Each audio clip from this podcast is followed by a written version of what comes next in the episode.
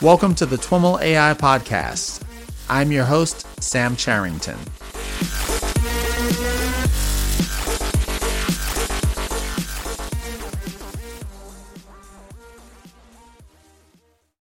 Hey everyone, I am here at the O'Reilly and Intel Nirvana AI conference, and I've got the pleasure to be seated here with Gunnar Carlsson, who is the president of Ayasdi. Welcome, Gunnar. Thank you.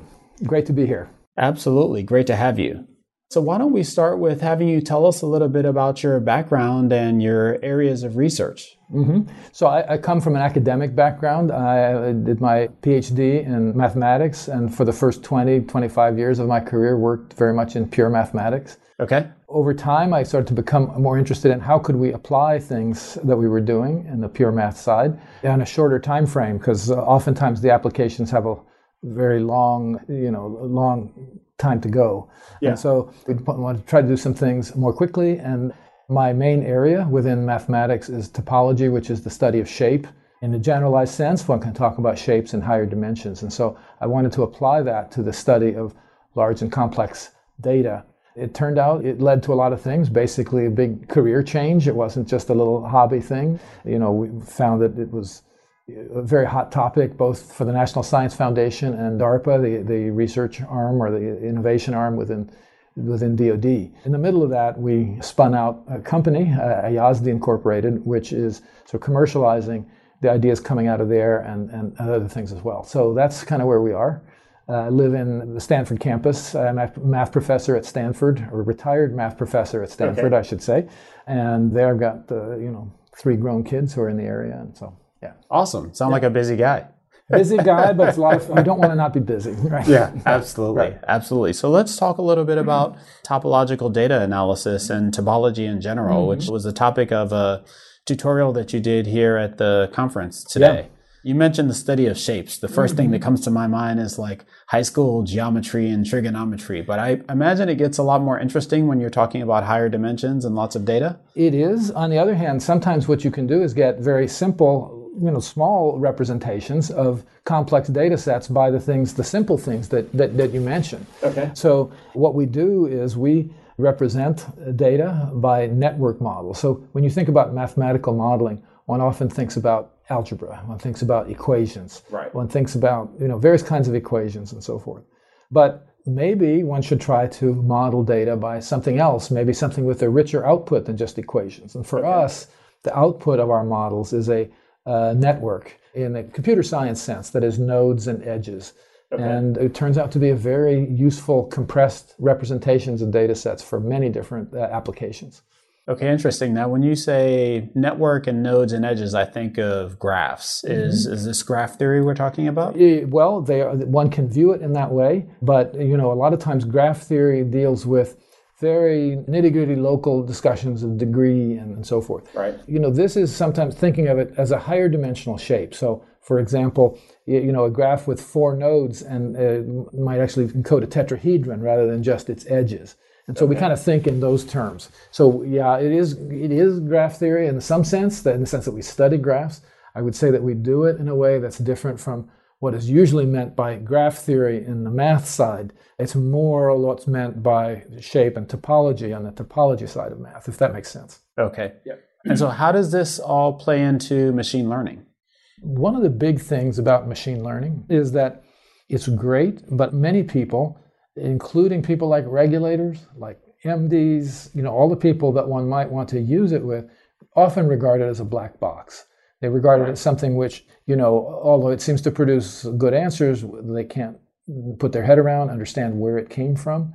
And that means that sometimes there's there's some difficulty in, you know, making use of it for those reasons. Mm-hmm. And so we view ourselves, we view the topological data analysis as you know, a part of the growing area of machine learning. You know, we believe that it, it produces richer models than just simply classifiers or linear regression models that might come out or clustering that comes out of machine learning. And so you know it's just an, it's, it's augmenting and helping machine learning develop over time. That's how we view it. Okay. So i heard a couple of things in there. I heard one that the models are richer and i'd like you to explain or elaborate on on why that is. But i also heard the you suggest that this approach, the taking things from a topological perspective, aids in explainability, that's and that's a you know a huge issue for you know the the constituencies that you mentioned, the that's regulators, right. but also you know a, business that's going to depend on you yeah. know machine learning or artificial intelligence whatever we want to call it exactly you know they they want more than just the box set it mm-hmm. right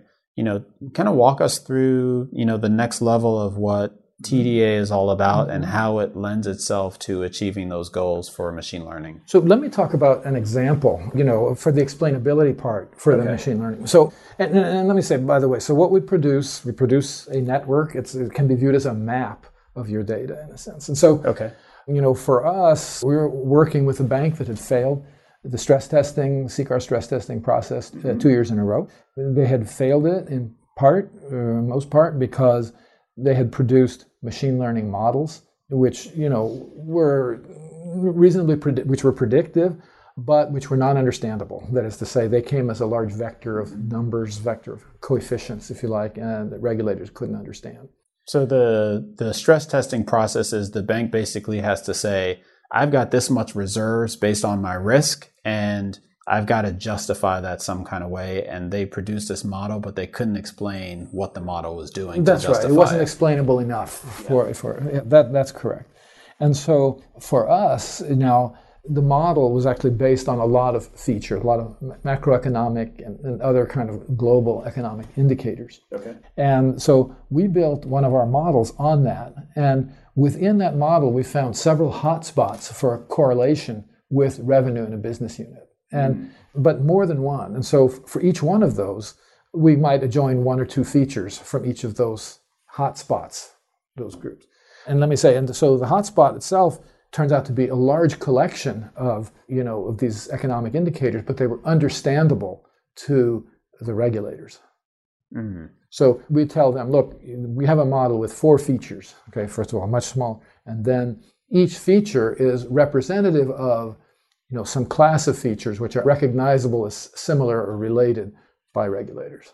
Mm-hmm. And that is what we would call, you know, an understandable model, a okay. small, low dimensional and annotation in terms of a group for each one of the features. Okay. I've got some questions. So you started out by saying you built you were talking about their model and you said you built a model on on that. Did you build your model on their model or no, on no, their? Sorry, no, no. We're building separate models. We're on building their data. Building, you know, very yes, on their data, right. but not on their model. Got That's it. right. We're building, you know, there we involved many hundreds or even thousands of variables. You know, ours was is, is, is a small number of variables, and each one is understood as being representative of a class of indicators, all of which have right. strong correlation. Yeah.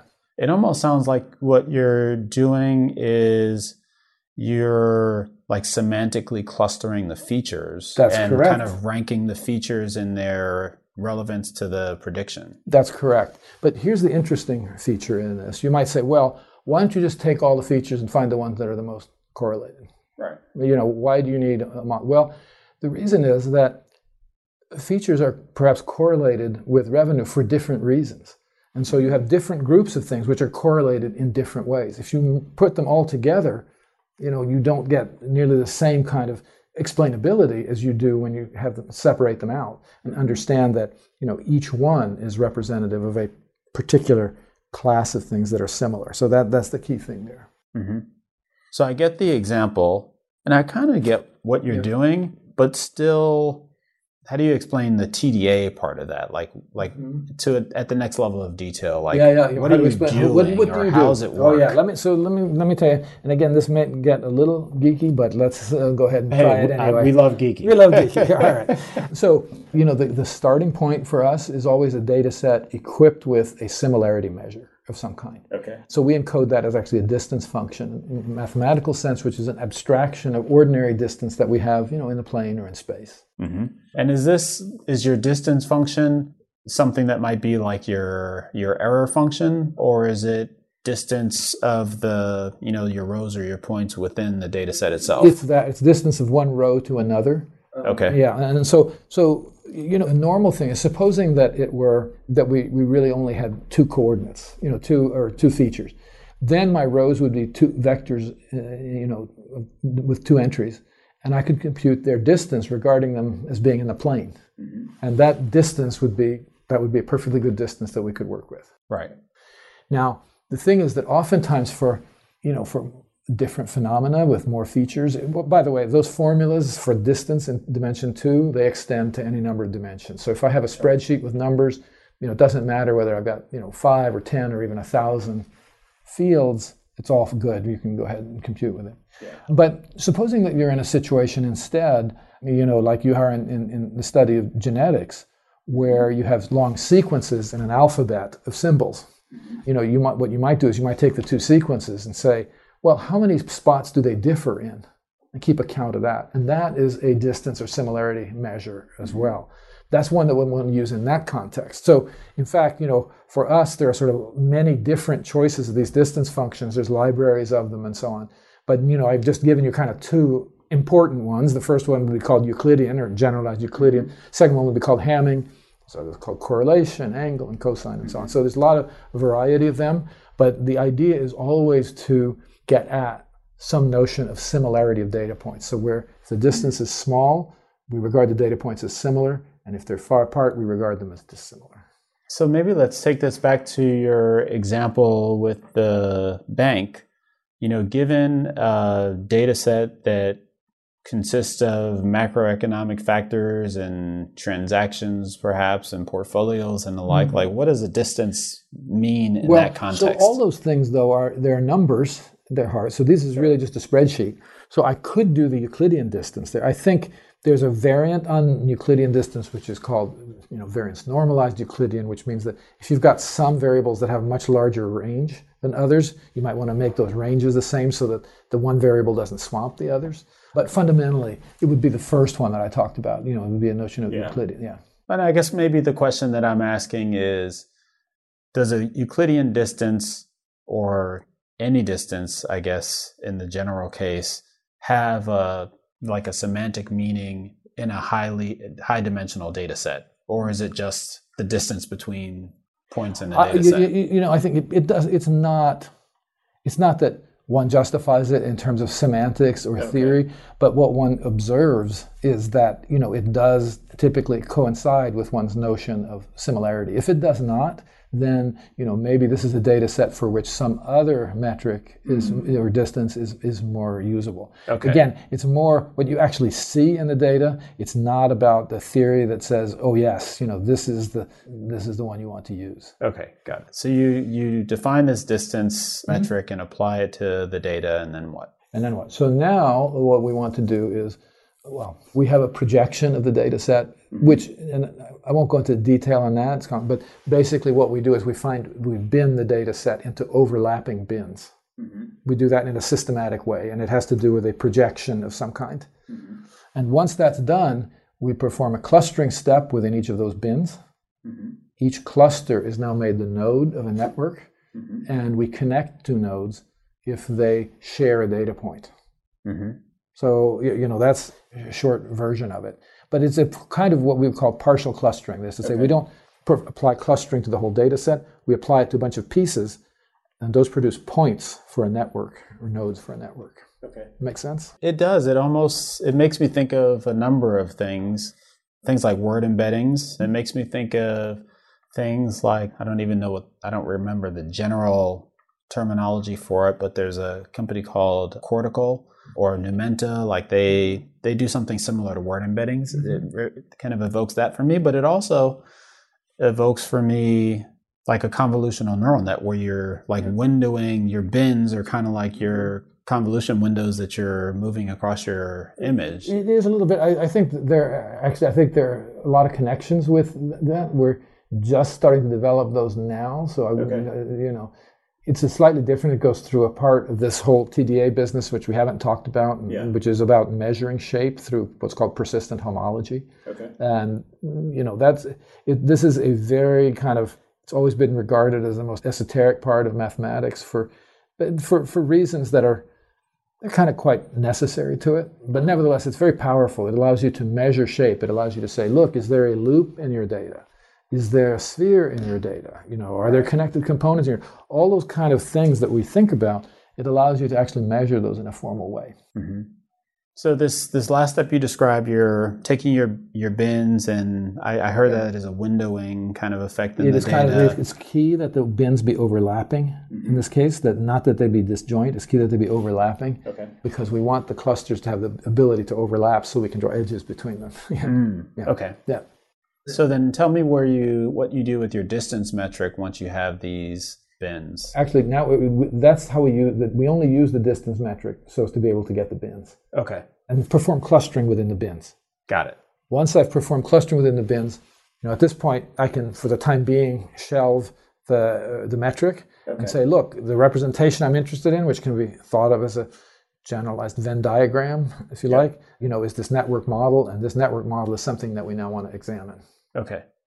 All right, so let's talk a little bit more about that mm-hmm. examination process. That right. sounds like that's what's next. That's right. So, so let me say, by the way, first of all, that uh, I'm going what I'm going to describe is sort of the way to sort of interact with the model, uh, you know, visually and on the screen and so on. But mm-hmm. one can also interact with it programmatically, and that's what, what one wants to do to build applications ultimately. Okay.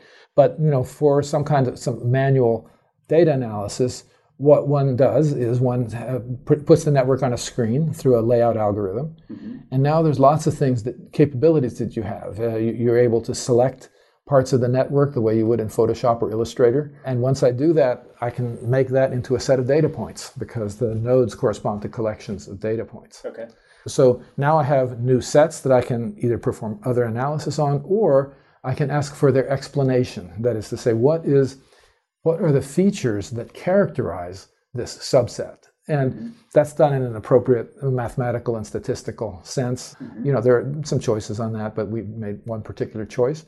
And what's, but what's that choice? And what the choice is uh, Kolmogorov. Well, the main thing is that we're, deciding, we're, we're selecting, you know, we have distributions uh, on the group of a particular variable on the groups. And the question okay. is to choose those variables which are maximally different in terms of the so-called Kolmogorov-Smirnov distance on distributions. I'm just saying I think there are other notions of distance on distributions one could use. Sure, uh, sure. I won't sort of list those, but and so when you say you've made that choice, do you mean in a given use case you've selected one of many, or the company's no. approach? The company's approach is that one. Got it. That's right. Okay.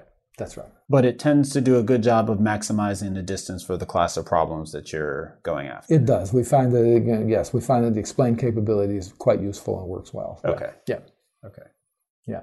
So anyway, so that's something one can do with it. You can actually color by quantities of interest. So if I'm interested in things like revenue new or survival or whatever it is, I can color a node by the average value of quantity for each of the data points. Mm-hmm. And so that becomes quite informative. And often what you see in the network is collections of hotspots, you know, where some, some value is high mm-hmm. in more than one place.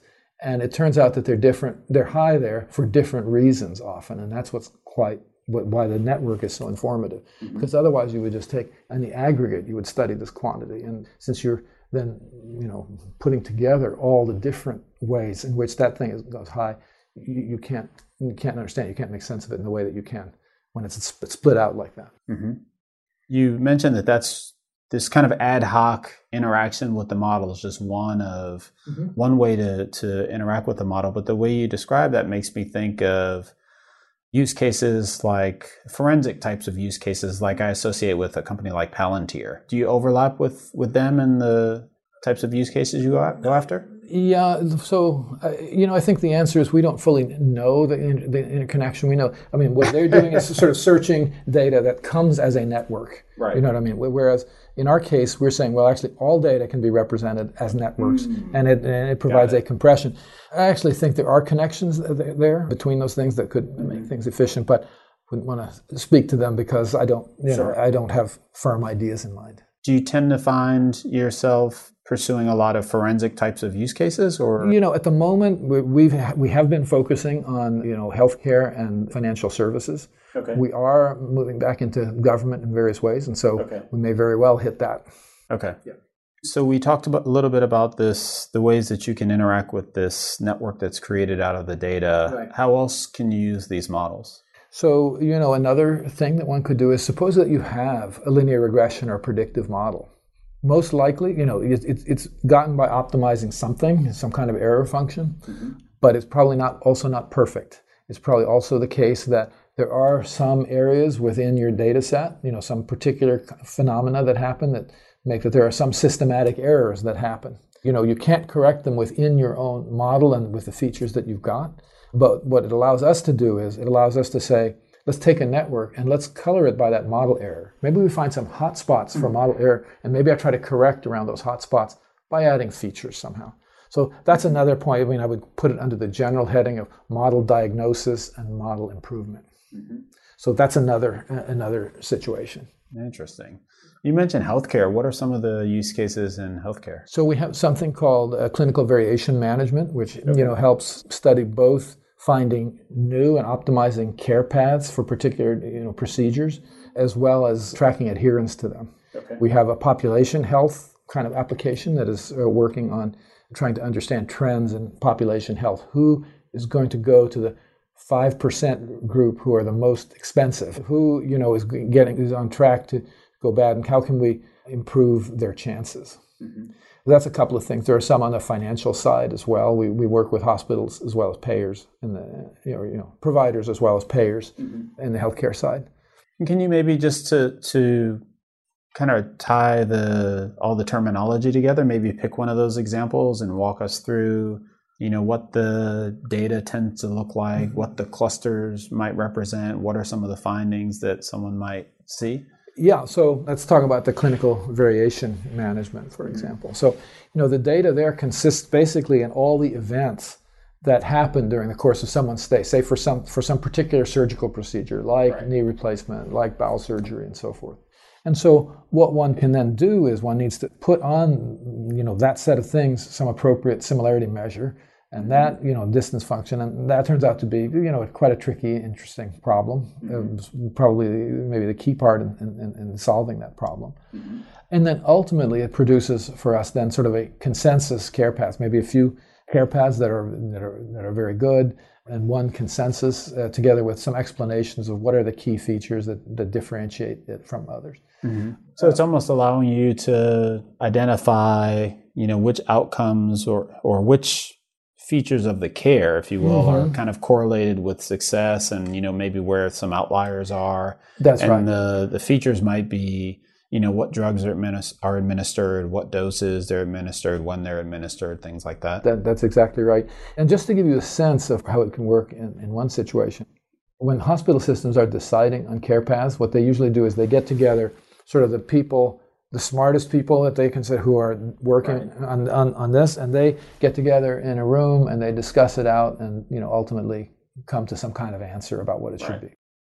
There are a couple of problems with that model. You know, you may maybe you haven't found all the best people who are doing this procedure. Maybe you haven't chosen exactly the right group. And anyway, it's also the case that when people are just sort of arguing things out in a room, sometimes you know it's the strongest personality rather than the strongest right. case that comes out. So there's all sorts of issues with that. I also For, think there's like implicit versus explicit knowledge, right? I mean, there could just yeah. be things that, that some people do and they don't really realize that that's that that's they're right. doing it different from the other doctors and so they don't know to argue it. Exactly. And and so in fact that was you know what happened for us with one of our customers was you know exactly some of that. We found that for one surgical procedure there was a group, a small group, kind of out in the periphery of the system that mm-hmm. people hadn't really observed so much, but they were doing something that had good improved effect on length of stay.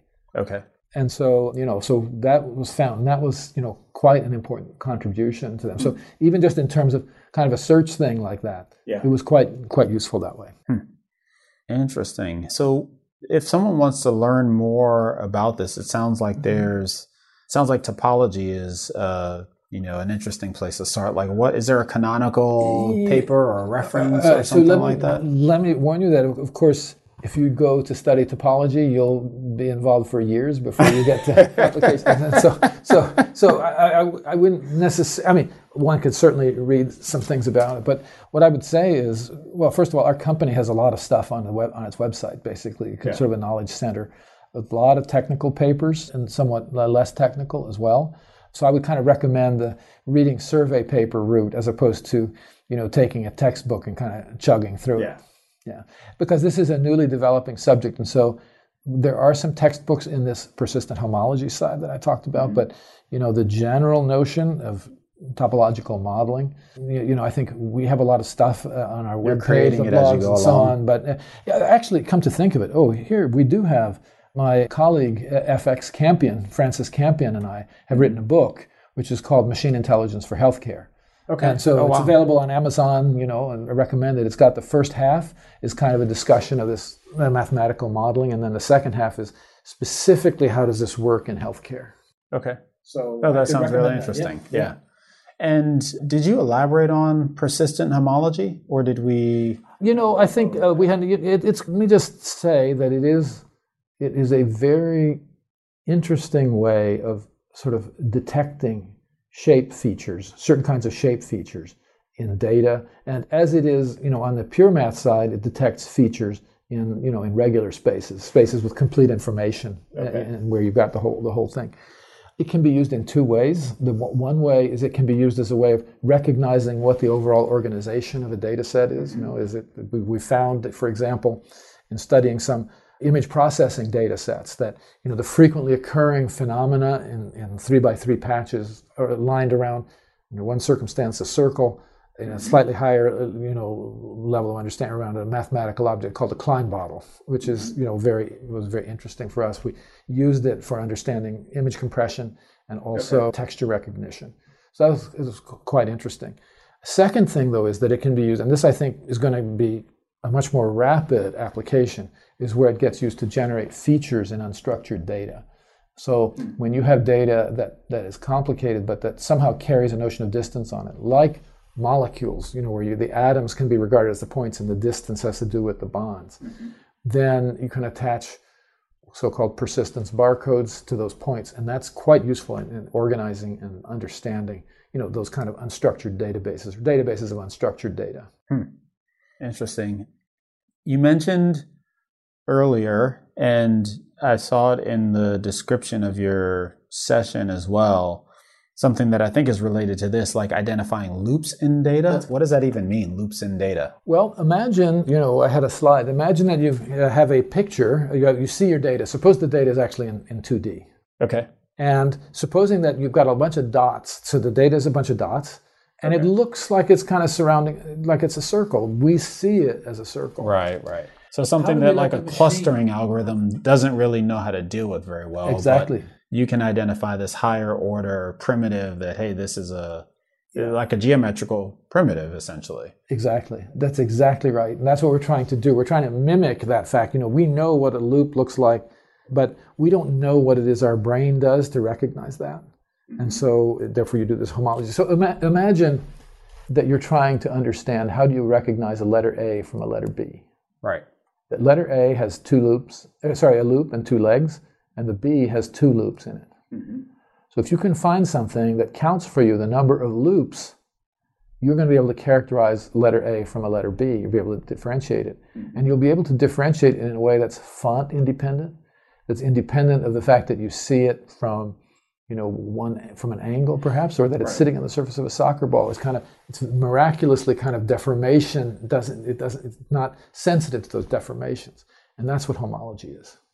And so that sounds promising, but it also sounds, I guess I think about it in the context of deep learning, right? A deep learning purist would say, well, you know, it's going to be a lot easier to just throw tons and tons of data that have like all different kinds of B's, you know, and A's and just let the network teach it. And I've had this conversation with with some folks that specialize in deep learning around combining other approaches to create higher level insights with the deep learning and you know one of the answers is I ah, just throw the data at it and I let it figure true, it but of course, what you find is that you know there are adversarial approaches to that. Where you know, so you know, even for something as simple as MNIST, the MNIST data set, which is of hand-drawn numbers, where you find that if you just mess with the background a little bit, yeah in a way that you know people wouldn't see the difference. People will see that you know a one is a one and a two is a two, but it messes up the deep learner. oh yeah absolutely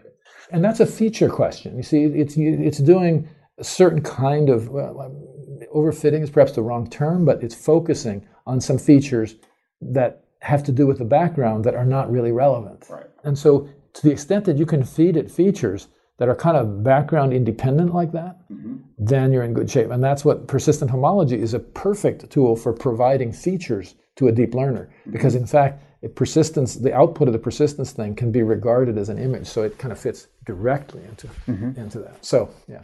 Is this an application in like theor- in theory, in, in principle, or are there de- demonstrable situations using, you know, MNIST or some other data set that says persistent homology outperforms deep learning or has some cost benefit analysis relative to well, remember, to... it's not outperforming deep learning, it is feeding into deep learning and using it. So the, the, the example I would point to So we're, we're cre- using the persistent homology to create features that either replace the raw images or augment yeah. the raw images, and then we're still using deep learning to learn. That's correct. Got it. That's correct. Now, again, most of this is sort of looking into the future. However, this exact thing has been carried out by, you know, a friend of mine or a colleague of mine at Michigan okay. State named Guowei Wei, who okay. has taken databases of molecules, you know, candidates for drugs, you know, okay. drug discovery, and built persistence homology barcodes on them, and then used those, used deep learning on those. Oh wow! Extremely successfully. Okay.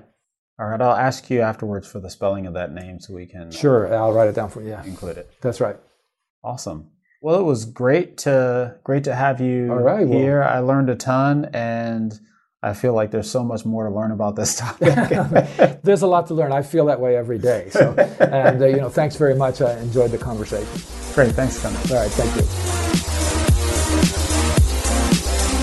All right, everyone. That's our show for today. Thanks so much for listening, and of course, for your ongoing feedback and support. For more information on Gunnar and any of the other topics covered in this episode, head on over to twimlai.com slash talk slash 53. For the rest of this series, head over to twimlai.com slash AISF 2017. And please, please, please send us any questions or comments that you may have for us or our guests via Twitter at TWIMLAI or at Sam Charrington, or leave a comment on the show notes page. There are a ton of great conferences coming up through the end of the year. To stay up to date on which events we'll be attending, and hopefully to meet us there, check out our new events page at twimlai.com slash events. T-W-I-M-L-A-I dot com slash events. Thanks again for listening, and catch you next time.